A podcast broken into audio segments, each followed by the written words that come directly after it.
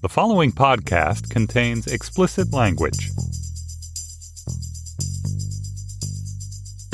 Hello, and welcome to the Waves for Thursday, June 21st, the Beyonce and her husband edition. I'm Christina Cauterucci, a staff writer at Slate, and here with me in Slate's DC studio, we have Latifa Lyles, a vice president at the National Network to End Domestic Violence and the former director of the Women's Bureau at the Labor Department under President Barack Obama. Latifa, we're so happy to have you back on the podcast for the second time. I am so excited. It's been I've been waiting with bated breath. So this is this is this is my whole my whole month. Aw. And joining us from New York, we're so lucky to have the senior managing producer of Slate Podcasts, the inimitable June Thomas. No imiting me now. Thank you for having me, Christina. Before we get started, I want to congratulate Latifa, who had a bit of a victory last night. Can you tell us about uh, your big night? My big night. So on the ballot for DC, my first time ever, I was just elected committee woman uh, for the DC State Democratic Party. Um, and it was great 22,000 votes. And for me individually, it was very exciting. um, and it was awesome. So I'm, a, I'm an elected person. That's As of this morning, well, I have to be sworn in or something, I'm sure, but it was it, it- it's it's it's good times, good times. As far as the Waves is concerned, you are already an elected official, and you know, we we have that extra level of respect for you already. I think that's the one really interesting thing that happened in the DC primary last night. So we're happy to have you on the podcast. So today we're going to be talking about uh, the week's biggest musical release, "Everything Is Love," the joint album from Beyonce and her husband, uh, Mr. Knowles Carter, Jay Z. Then we're going to talk about the issue that has been dominating the public conversation of the past few weeks the Trump administration's policy of separating young children from their parents at the border and placing them in detention camps. Uh, and finally, we'll take a bit of a lighter topic. Uh, comedian Cameron Esposito's new stand up special, Rape Jokes, in which she mines her own experiences with homophobia and sexual assault for humor. Also, today in our Slate Plus segment, where we take a topic and rate it from 1 to 10 on how sexist it is, we have a great question from a listener. Is it sexist when offices lock the women's bathroom but not the men's? If you're not yet a Slate Plus member and you want to hear how sexist it is to lock a women's bathroom and not a man's, you can start your free two-week trial by visiting slate.com slash the waves plus. All right, before we get into that discussion, we have two items of business. First of all, thank you to everybody who's applied for the production assistant role. We have had so many great applicants send their info in, so many that we're no longer accepting applications, but thank you to everyone who's applied. It's quite an impressive bunch, as I understand. Secondly, we hope to meet many of you in a month here in DC. We're having a live show at the Hamilton on Tuesday, July 17th. Tickets go for 20 to $30, but if you're a Slate Plus member, you'll get 30% off. We're going to have special guests, a musical performance. It's going to be me, Hannah, June, and Veralyn. If you do want to buy tickets, which you do, you can go to slate.com slash live, and uh, there's more details there as well. All right, first up, we have Everything is Love, the joint album from the Knowles Carter family. We are lucky to have Knowles Carter scholar, our producer, Veralyn Williams, here with us today to help us unpack it. Veralyn, we're so happy to have you. I am so happy to be here. I was telling um, Danielle, who is our engineer over in DC, that I felt I feel like all of my experiences have led me to this moment. all my years of loving Beyonce and you know working on the waves, the rebranding. I just feel like it was all culminating in this exact moment. So I'm ready. Wow, that's few people will find that in their career. This is really impressive. Um, I'm just shocked, though, that uh, Christina, when you said we have we're you know a, a Knowles Carter scholar, I was sure you were talking about me because my expertise in all things Knowles Carter is kind of you know is famed and extensive. Carter, June, it's Carter. Knowles And Carter. You you framed it a little bit when you said you know a new album by Beyonce and uh, her husband, which I thought was very apropos for. our I'm show. I'm betraying my biases here. so, uh, June, since you've uh, set yourself up as such an expert, why don't you tell us a little bit about the album? Indeed, I can. So, Everything is Love is kind of a, the third part of a trilogy about the Knowles Carter family. The Carter family's uh, uh, experiences. Started in 2016 with Lemonade, in which Beyonce expressed her feelings after being cheated on. And I remember being on the Culture Gabfest and claiming that we couldn't know for sure that she was talking about herself. Maybe like any great poet, she was projecting, just telling a story. Well, that turned out to be nonsense. She was indeed talking about a rift in the uh, the most in this sort of the American royal marriage. Uh, and then last year, Jay Z released an album, 444, in which he kind of gave his side of things. It was considered one of his least impressive albums, I would say. And then this year, with complete secrecy, at the end of a show in London, they announced that they had this entire nine song album that nobody had known a thing about. The, the Carters managed to have the level of secrecy known only in the Supreme Court. They managed to release this album that knew, nobody knew anything about. It's got nine songs, and it's it's kind of about um, their coming back together again. It's it's about love and marriage and, and happiness uh, and and some um, some political views along the way. But basically, uh, the message I think that the Carters are sending is we're we're we are starting over. Everything's great.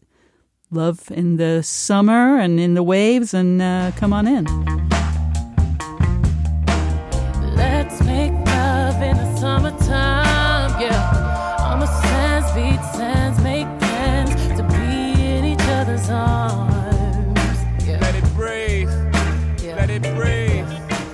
I wanna drown. Veralyn, since this is the pinnacle of your career up until this point, um, can you give us a little context about where they're coming from? And, and it sounds like you love the album. I'm curious to hear uh, if it lives up to your expectations. It, I mean, I feel totally biased. I've been trying to think critically about it for sure, um, but I do love it. Um, when I saw that on my Instagram feed, the project had dropped on Saturday, and that the first single, "Ape Shit," was accompanied by a visual that was filmed at the Louvre of all places. The Louvre, which I should mention, is one of my favorite places on the planet.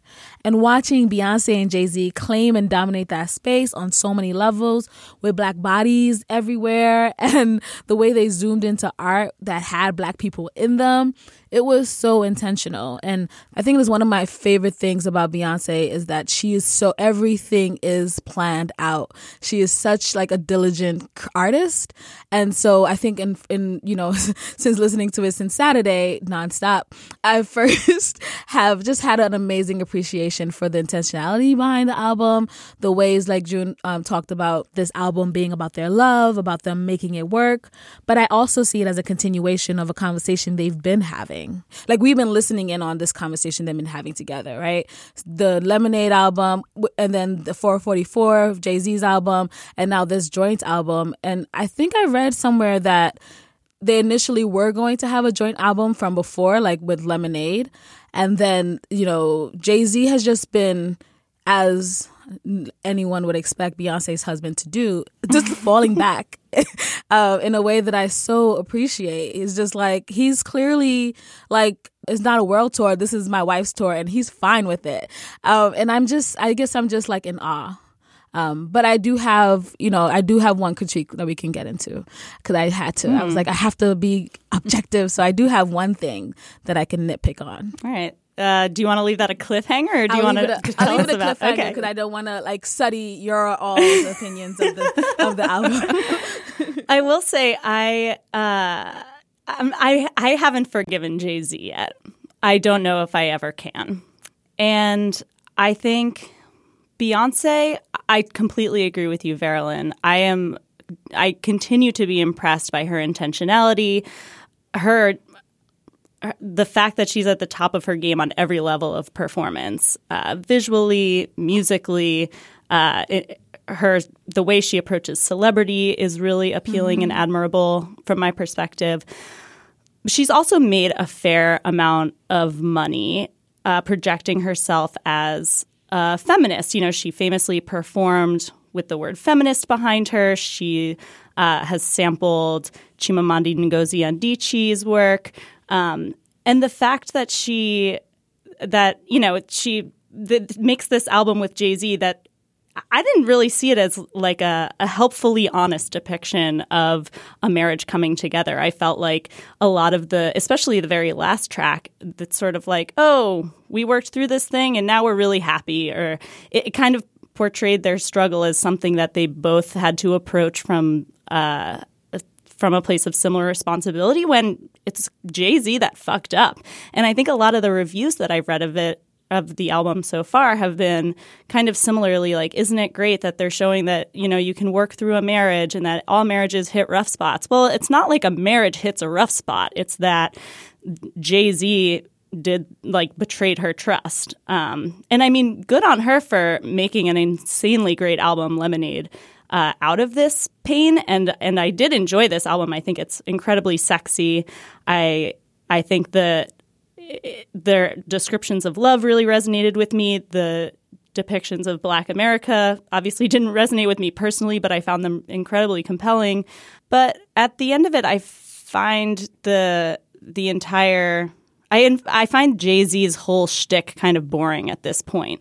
Like he's this sort of like swaggering, manly man who has humbled himself before his wife. He, you know, calls her a queen you know, the idea that Beyonce has like come forward with this honest depiction of their marriage is is is the wrong way to look at it that it only it would only reflect poorly on them that or that this would only be a flaw in their marriage because as a culture we sort of blame women when their husbands cheat on them. Um, I think you touched a little bit on my one issue with it, but I do think that when I watch Beyonce and Jay Z talk about they're living in the world in which he's been unfaithful the trust has been broken it just feels so it resonates with me personally. So like i can i've been there. I know what that is. And i don't necessarily think that you know the, the trust that's been broken trying to rebuild that trust is her um like just go like just like forgiving him or giving him a pass like at the end of the day it's in my opinion it's harder sometimes to stay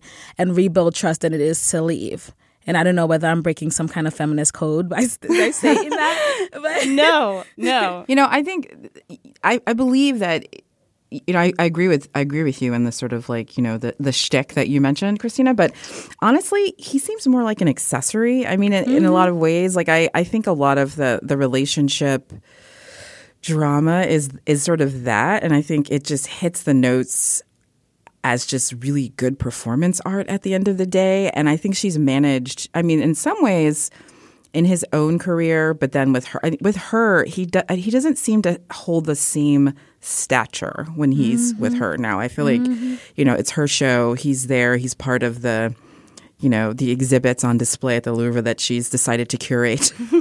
but you know what I mean? Like, it, it definitely feels like she, it, it's it's it's her. She's the director even in the style of the video at the Louvre, you know, he I felt like he was very much in her image in a, in a certain way in terms of like the style and the dress and the colors and the it just was not very him. I feel like it was more um, you know, about the piece and not about him at all in a strange way. I don't know. I just I just kind of felt like you know, this is this is what I need from you to, right now, and it needs to be this suit and this color in your hair. It just it just felt very like her, the whole spirit and the whole flavor of the thing in a way that, um, you know, I didn't feel like he was much of an influence just visually, which yeah. maybe was intentional.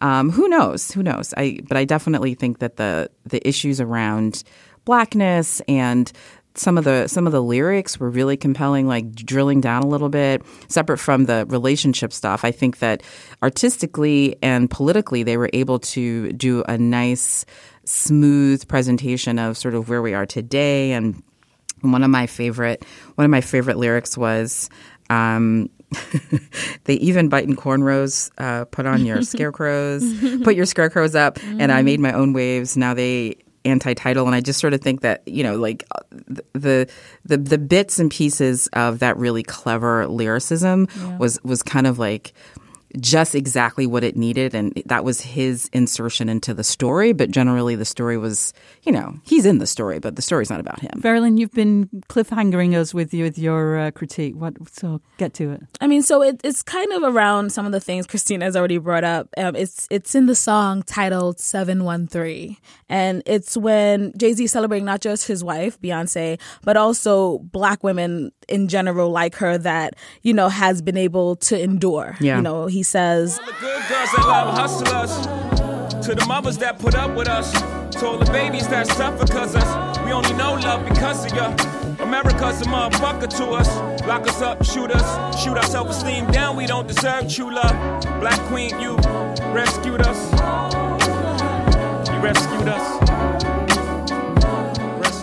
You know, and so therefore, because of all the ways, you know, black America has oppressed black men, you know, thank God that, you know, my black queen, quote unquote, has been able to rescue us. And I, I anytime I, you know, he was, that was very much what he was saying in 444 as well. And I'm always just like, that's cool, but who gets to rescue black women, right?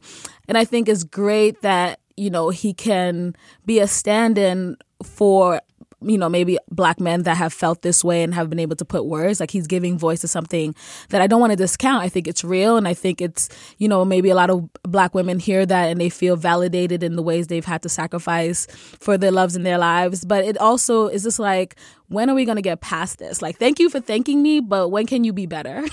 Like let me know you know? And i think one of the th- reasons why i love you know the intentionality that i see in beyonce is that i feel like she's like who's gonna save us? I think black women. you know, I listen to Beyonce and I feel, you know, like she says your experience is the way you feel your anger your pain your love your your decision to stay you know you love be, despite like that is valid and i think she's been able to give voice to that feeling and that maybe is the way that i you know why i love this album more than i resent lines like that I agree completely with that. And it reminds me of something a little bit more serious, but totally relevant to this. And um, this question that folks are having about the criminal justice system and you know all the things that are wrong with it and and how that how that it's effect and when there are instances of really serious relationship problems that go beyond cheating and not to like bring us way down.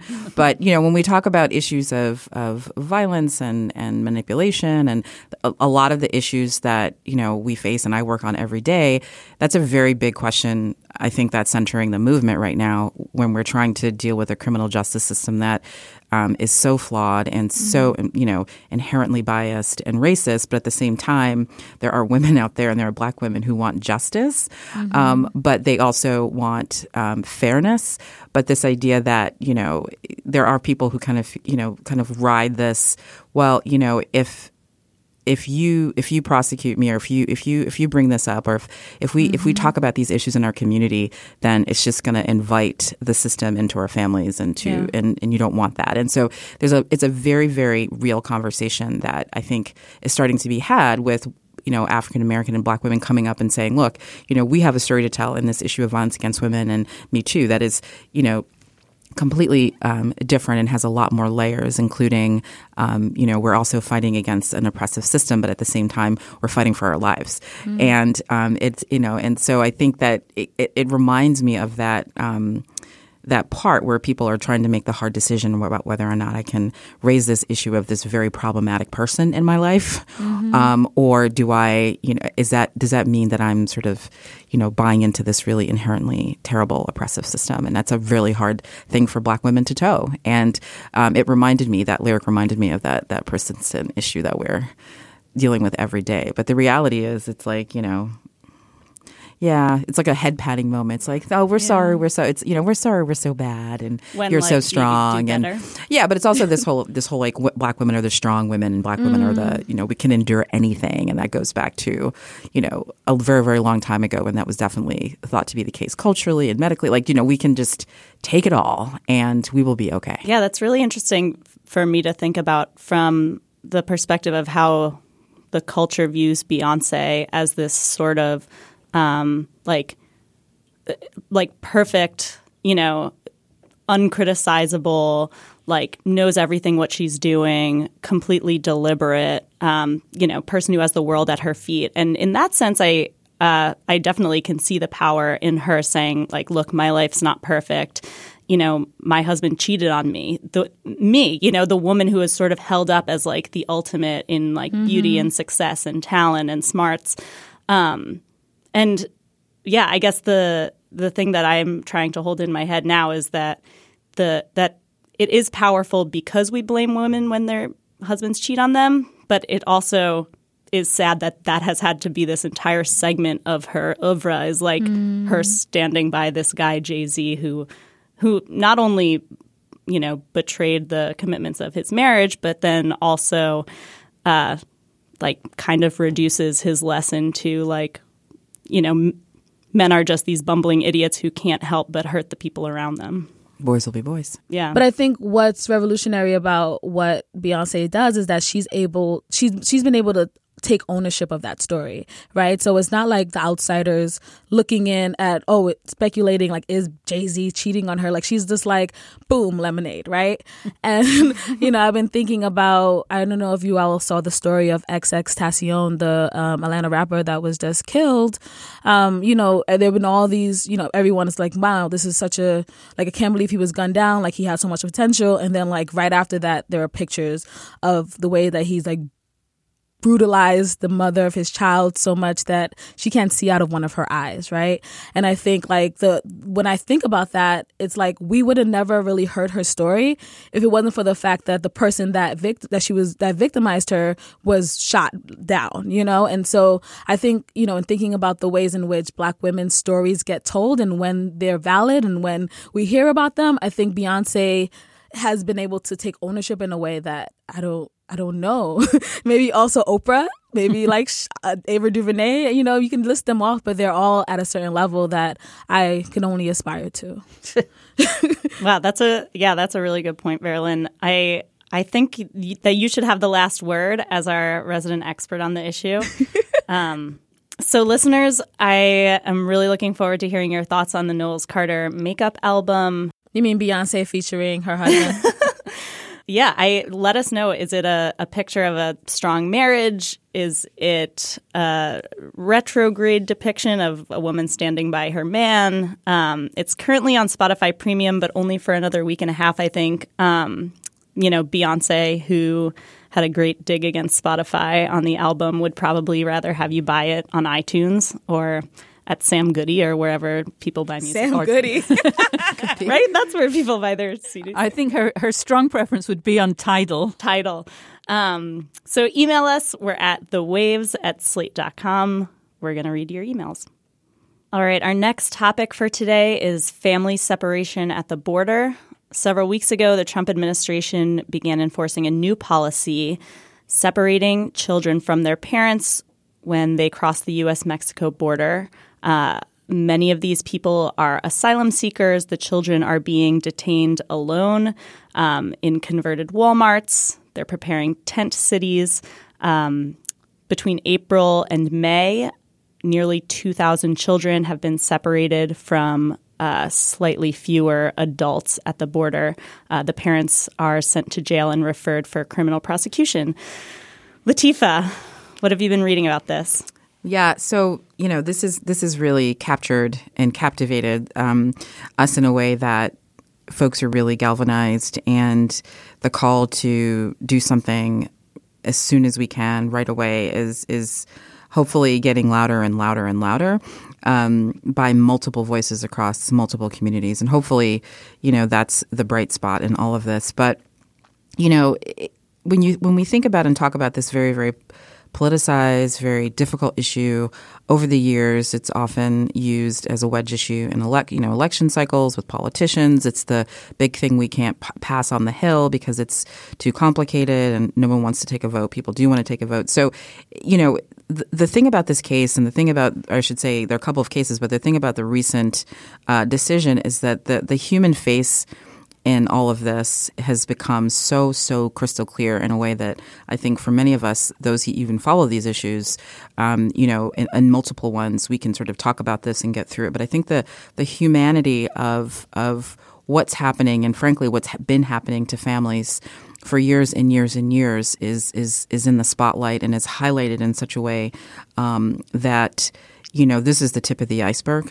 Uh, this this recent issue with separation of families, and um, you know, listening to some of the attorneys and others who are advocates for the families, the parents are just the trauma is really, really um, hard to overemphasize. Is what we've heard from a lot of folks on the front line, both on both sides, including um, you know parents really not being able to focus on you know anything else but their kids and really nobody having the infrastructure or the expertise on either side of this, uh, whether it's dealing with the children, dealing with the parents who have been traumatized, dealing with the kids who are, I mean, we can go on and on about where are the children, where are they going, who's caring for them.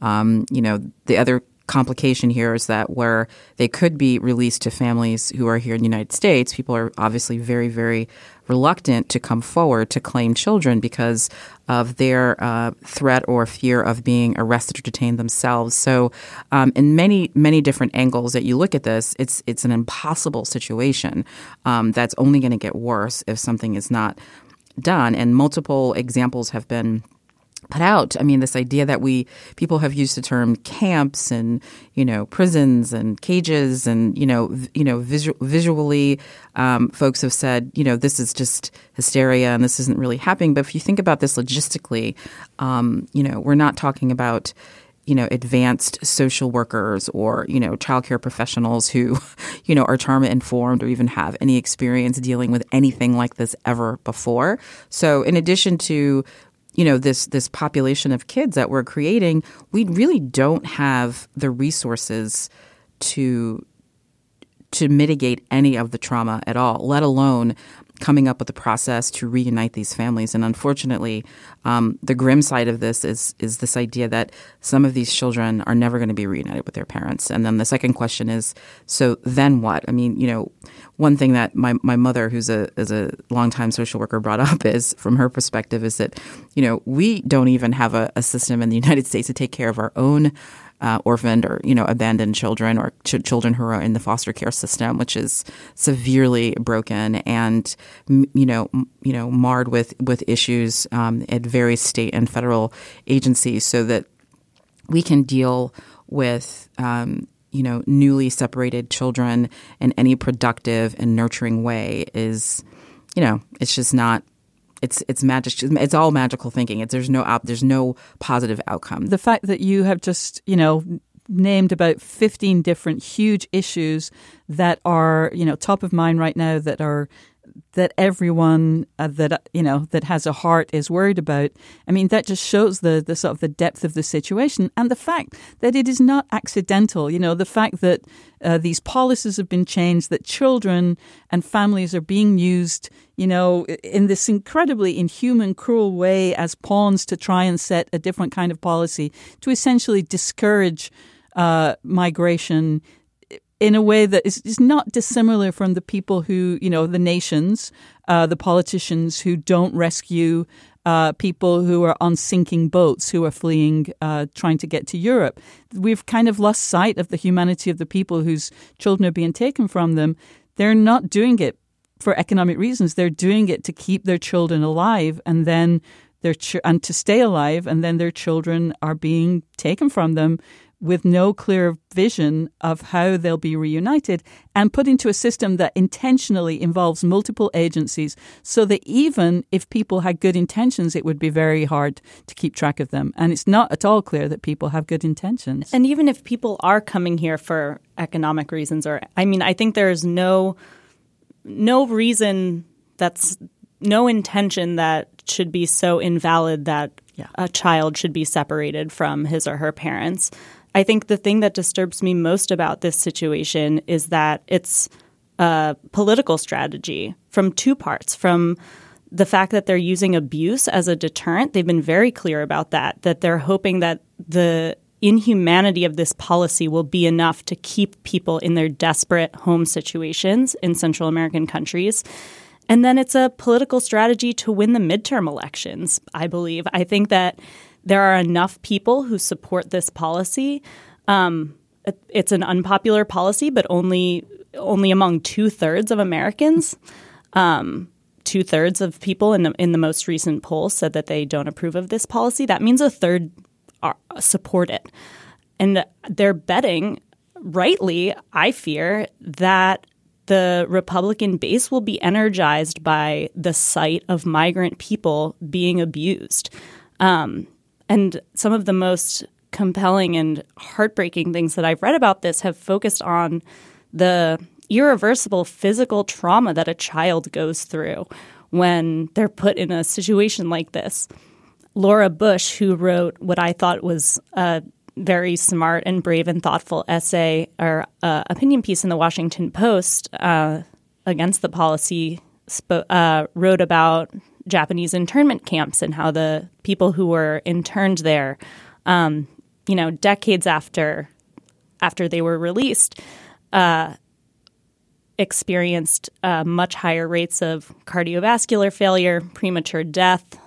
The the children and parents who are enduring this trauma at the border right now, uh, even when the policy ends, will not recover, and and that's uh, you know I'm not a person of faith.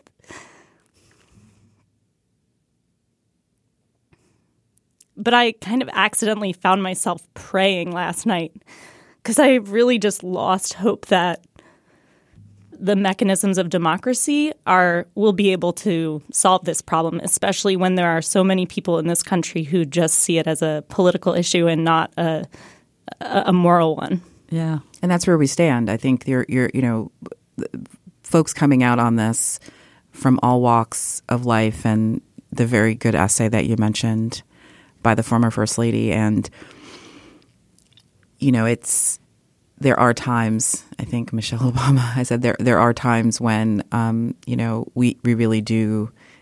There's there's no space for partisan discourse in this conversation, and we have to extract it from that. And even the discussion about how what people can and will do about this, as it relates specifically to midterm elections and you know how people are feeling back in their district is you know very disheartening um, because you know it's it's it's really beside the point at this at this stage and um, I think in addition to the the families and the children um, who are going to be affected for the rest of their lives by this you know I think that there are folks who are you know working with these families our systems there uh, this is going to have a rippling effect that is going to be a stain for decades to come. Um, um, not only for the families, but I think for for for us and for communities, communities affected, communities who know the families and are part of the families and connected to the families.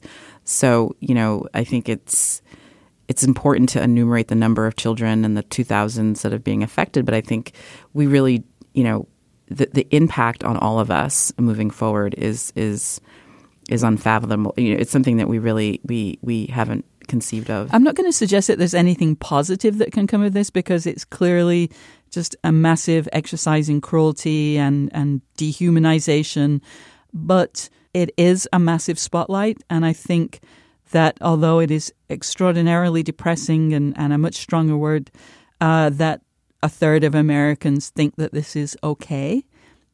It has also I have to take some uh, comfort in the level of the outrage that you know very that experienced uh, you know people on television are breaking down in tears when they see and when they talk about this that people are donating like millions of dollars to small organizations, which, as Felix Salmon wrote in Slate, because it's being used uh, to pay for immigration bonds, is actually something that even a small organization can deal with a huge influx of money. That people are um, doing something, that I think it can be something that really mobilizes opposition that, that kind of overcomes that numbness that some people, that many of us have been experiencing. Um, that maybe this will be the straw that breaks the camel's back. And unfortunately, I think it will also break thousands of children's and adults' backs too. Yeah. All right. I think that's, let's leave it there. Listeners, if you would like to email us with your thoughts on this issue, we would love to read them. We're at the waves at slate.com. Um, and let us know also any any good organizations or or direct actions that you've been taking um, on this issue. I, you know, Slate published a piece uh, about different organizations you can donate to and different actions you can take, and we're hopefully continuing to update that list. Our last topic today rape jokes, which which sounds uh, equally heavy, but it's not. I promise. Um, rape jokes is the title of an hour long special that um, the fantastic comedian Cameron Esposito has released on her own as a streaming video on her website. It's uh, CameronEsposito.com. I think she released it uh, earlier this month. The show it seems at first like a like a straightforward traditional stand up show, but um, not too far into it. I think just about two minutes into it, it becomes clear that it's something a little bit different. Um, she tells the audience that she's a survivor of sexual assault, just kind of as an aside, very quickly, almost as a setup to a joke. Um, and most of the set is about very intimate and personal stuff about her sexual assault, about uh, her first period, figuring out she's gay, um, dealing with homophobia in a very Catholic community. It's it's very honest and at times gets a little more serious than a traditional stand-up set. I honestly found myself getting slightly uncomfortable. I was watching it alone at home in my bed and it kind of just felt like she was speaking to me personally. Um, but it but that discomfort is alleviated by how fucking funny she is. Yeah, she really she is. she kind of takes this tack. I was trying to think about what I find so interesting about it. It's like she's trying it's like when you tell a really sad or disturbing story to a friend, but maybe just like an acquaintance so you don't want to make it too heavy. So you kind of add a little joke or like a little self-deprecating remark. Um and she's a professional comedian, so her jokes are actually really funny. And there are these entire tangents in the middle of these really horrible stories about um, like when she busts her knee uh, alone in a hotel room, and then the EMTs show up, and she's like, "Oh God, when are they going to figure out I'm gay? And is are they going to treat me well? You know?" And it's really, really funny. Yeah. Um, or when she gets ringworm on her face uh, after kissing a woman for the first time, and she thinks that it's the devil punishing her. Um, and I rarely will laugh out loud at a at stand up comedy. It mostly makes me feel uncomfortable because I'm like, oh God, is the audience going to laugh? Like, Right. I just, I always put myself in their position. Uh, Same thing with watching improv. I can't do it. um, but I honestly want to watch this again. I want to watch it with uh, different groups of friends because I think that everyone will get something different out of it. I'm curious how you guys took it. For you know, first of all, when I when I hear like personally when I'm like rape jokes, and then Does it I make you super excited to no, not only that, but I think that it's um it's something that people joke about, you know, in a very very unhelpful way. So at first I was like, okay, someone's trying again to say, you know, there's a difference between there's a huge group of comedians in the comedian world to say sort of like it's comedy it's supposed to be funny it's not supposed to be respectful it's not supposed but the reason this is so great was because it's taking these difficult subjects and being funny and not being offensive you know so there's often the well i made that joke because people would laugh even though it's like horrible as opposed to something that is actually refreshingly personal and self-deprecating humor. I, is the best kind of humor in my opinion. I, I think comedians who do that well uh, tend to make me laugh and to be very very like be, being very very authentic. Um, but this is something you know I be, I'm just curious about other survivors and like how they respond to it. And um, you know it's the kind of thing to your point about feeling like if watching this alone different than like watching it with other people and like could I watch it with other people? And sort of you know like in the audience even? Are there people who are like I could watch this but I can't be in the audience? Because because there's also that sort of like how you're reacting in the moment. There's lots of things happening in the fields that are happening and what you're thinking about. And they're just like embarrassing moments and there's like sh- you know sh- you know there's all these things that that come up. So you know I think it's refreshing. I'm always you know sort of g- g- you know dig my nails into the table when I hear about co- comedians taking on difficult subjects that are triggers for people. So um, this was very this was like a very very pleasant surprise that. Um, especially because the person's really funny. Obviously, that really helps, but it's also a personal experience because, um, you know, so much of when we talk about these things in culture and in in media and in any kind of entertainment, it's usually not to the benefit of like moving the discourse forward in any possible way. So Yeah. that was kind of cool. So I was I was I was excited about the the possibilities of of that. But I would be very interested to know like how different audiences and how people who are in different communities dealing with survivors would respond. Yeah, it, it's funny because I remember, and it's really the only specific thing I remember in Take My Wife, which was the uh, show, the the sitcom that uh, Esposito did with her wife Rhea Butcher, um, was when it, you know it's it was based on their real life, and so some of the scenes were set in like stand up clubs, and there was a, a kind of a backstage scene where they're in you know in the green room kind of. And this male comedian is like talking about you know defending doing rape jokes. And and one of them says i think it's esposito says you know he says something about well like "Ah, i didn't know you'd been sexually assaulted. And another person says so was i. So and then several people um, kind of break the fourth wall and say so was i.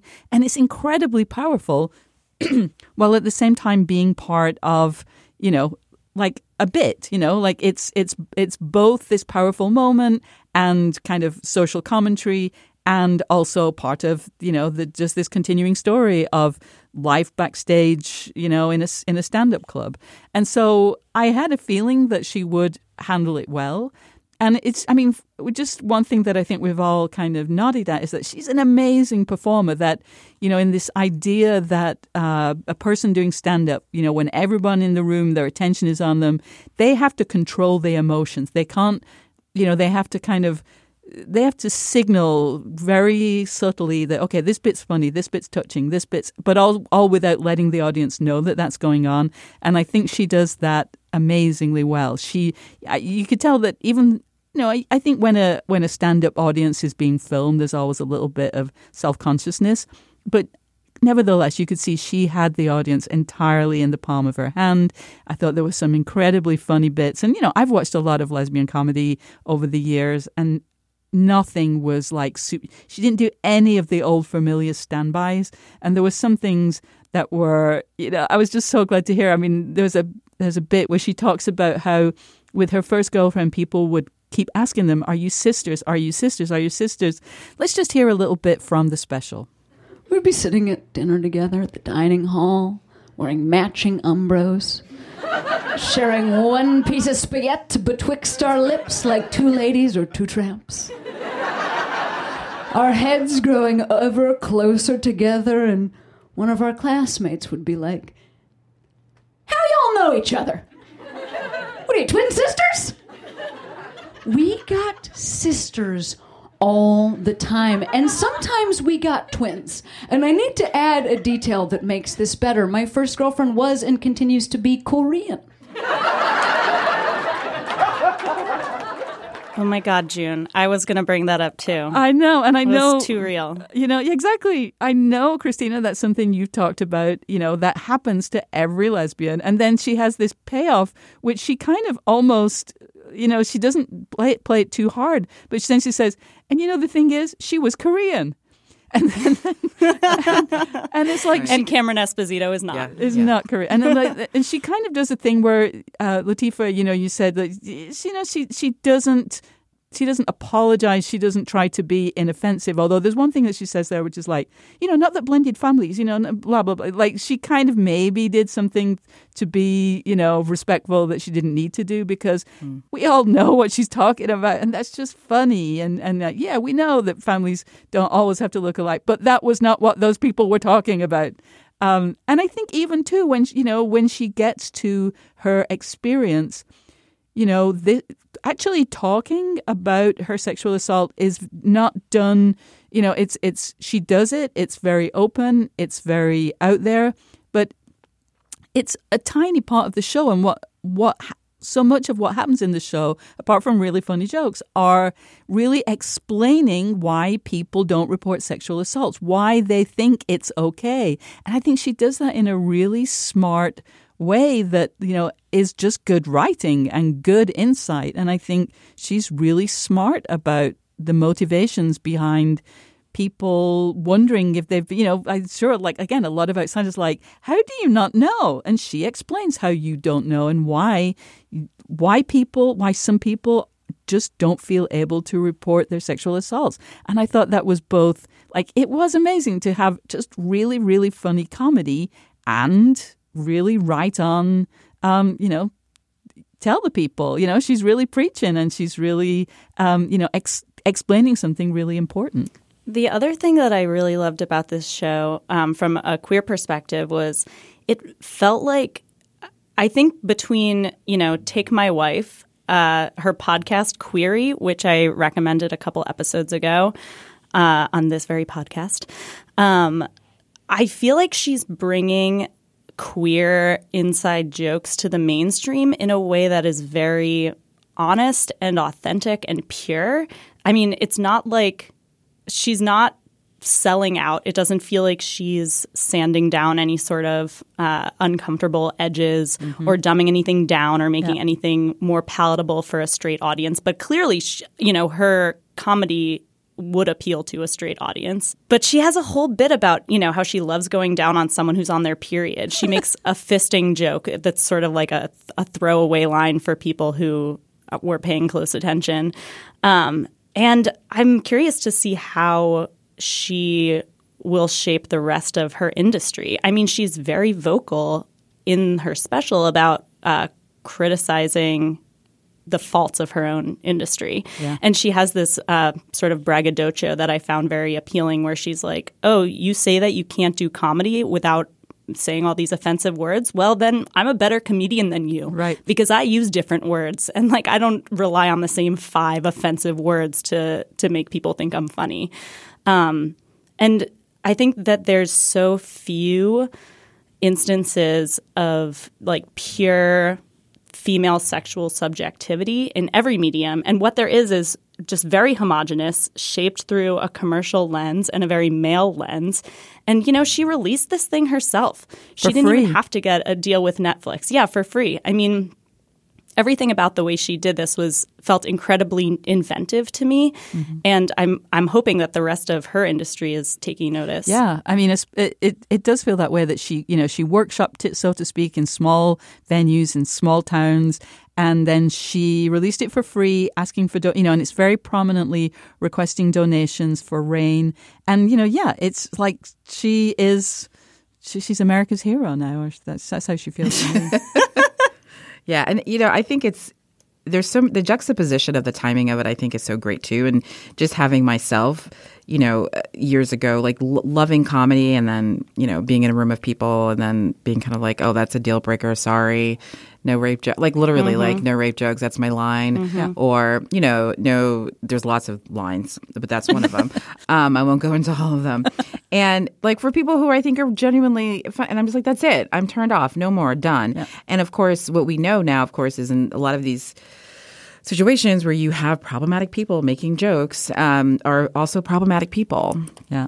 And we now know that a lot of people who are, you know, who are displaying and using this language are also, um, you know, not necessarily the nicest people or, or have been found to be uh, claims of, a, you know, sexual assault or harassment themselves, and yeah. which to me was very like, see, I told you that wasn't funny. so, and also another way too, people say, well, people can't make jokes anymore. So the idea that she's like, no, no, Yeah. You actually can make people like laugh and talk about these things. Personally, I think the timing of it is so great because of such of the oh, you know, when so so many of the the Me Too men were falling. It's like, well, we're just not going to have that talent anymore, or like, what will we do for what will we do for laughs? You know, like what will I watch on Netflix? I don't know what to do. You know, so that's another piece of this. It's sort of like, no, really. Yeah. There's space, you know, and we don't take it. And I think, or people don't take it. And the fact that she's taking it, I think um, the timing of it is brilliant.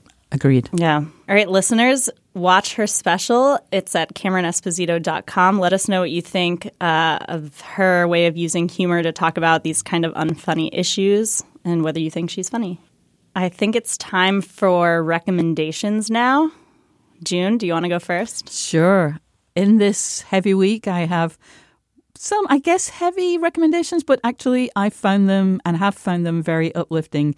Um, earlier, uh, Christina, you mentioned not being a person of faith, and I it's something that I've been thinking about because you know, I went to church when I was a kid, but it's not something that has stayed with me. I don't think I am a religious person, but I one reason that that happened was that you know, all my experience with church seemed to be about division, about casting out instead of welcoming, and it just felt like it was something that had nothing to do with me.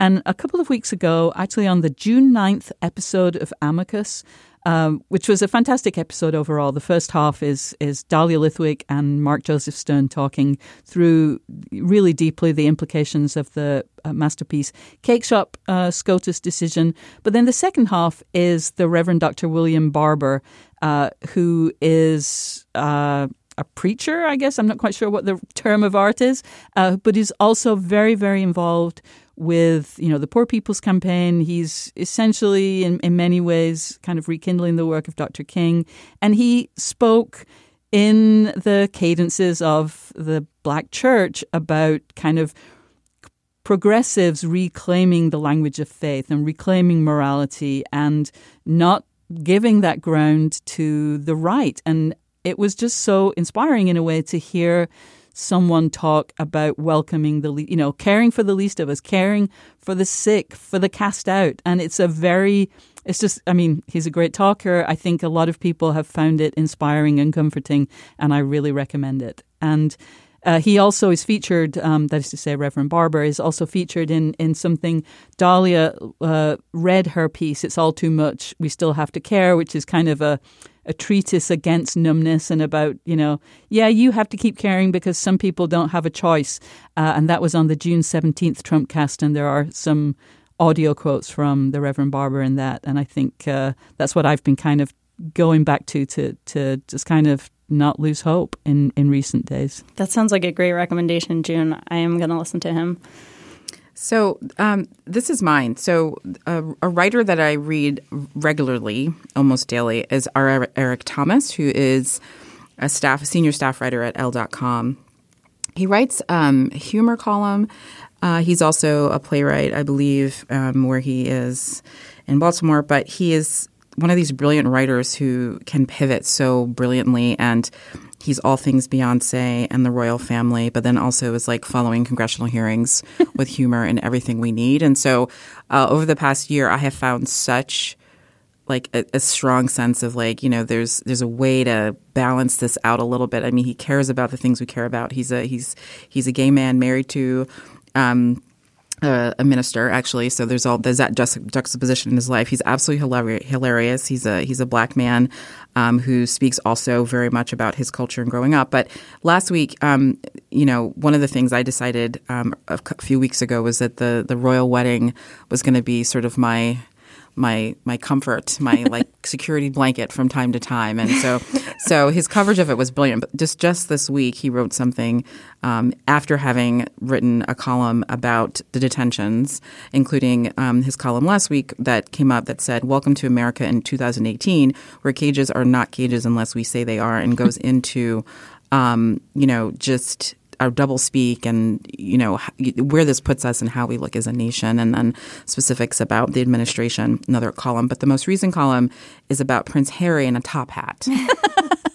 Um, which is called um, prince harry in a top hat looks like the hot young mr monopoly of my dreams I was I thinking of Mr. Monopoly. yes. And so it is just brilliant. And like he's the kind of person where you can just have a quick escape for the day, um, you know, have a very conscientious, funny, progressive person um, talking about the news of the day um, in a little escape and making you laugh.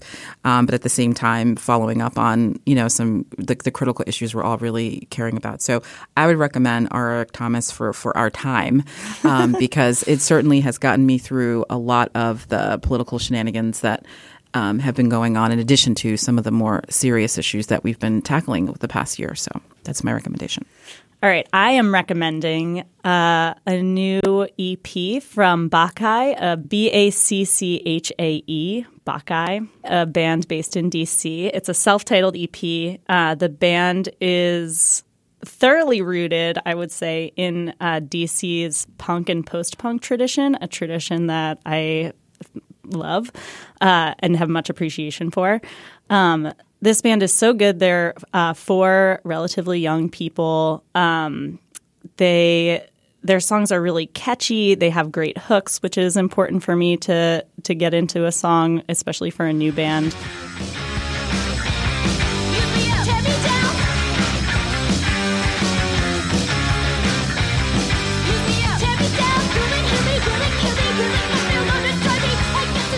For me, it's a perfect mix of like a really scuzzy, like dirty sounding guitars and this sort of like frantic percussion, and then um, then you'll have like a very sweet melody or like the an organ in the background.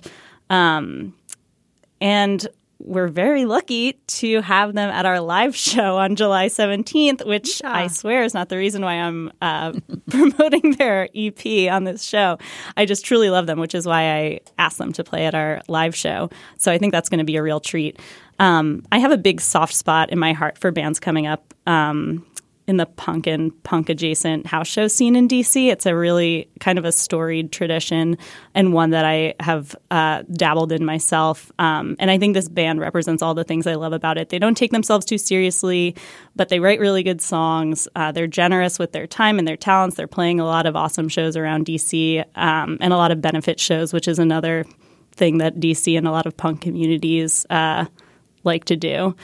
Um, they have a great song, Read, which I would specifically recommend for this audience. It's about um, kind of a pathetic dude who is hitting on a woman, and the chorus just says, Let me read my book alone. just let me read my fucking book. Um, and I heavily identify with that chorus. So come see them in DC next month, July 17th. Slate.com slash live. Thanks, June. That's our show. Thank you so much to our producer and Beyonce scholar, Veralyn Williams, and our production assistant, Daniel Schroeder. For Latifa Lyles and June Thomas, I'm Christina Cauterucci. Thanks for listening.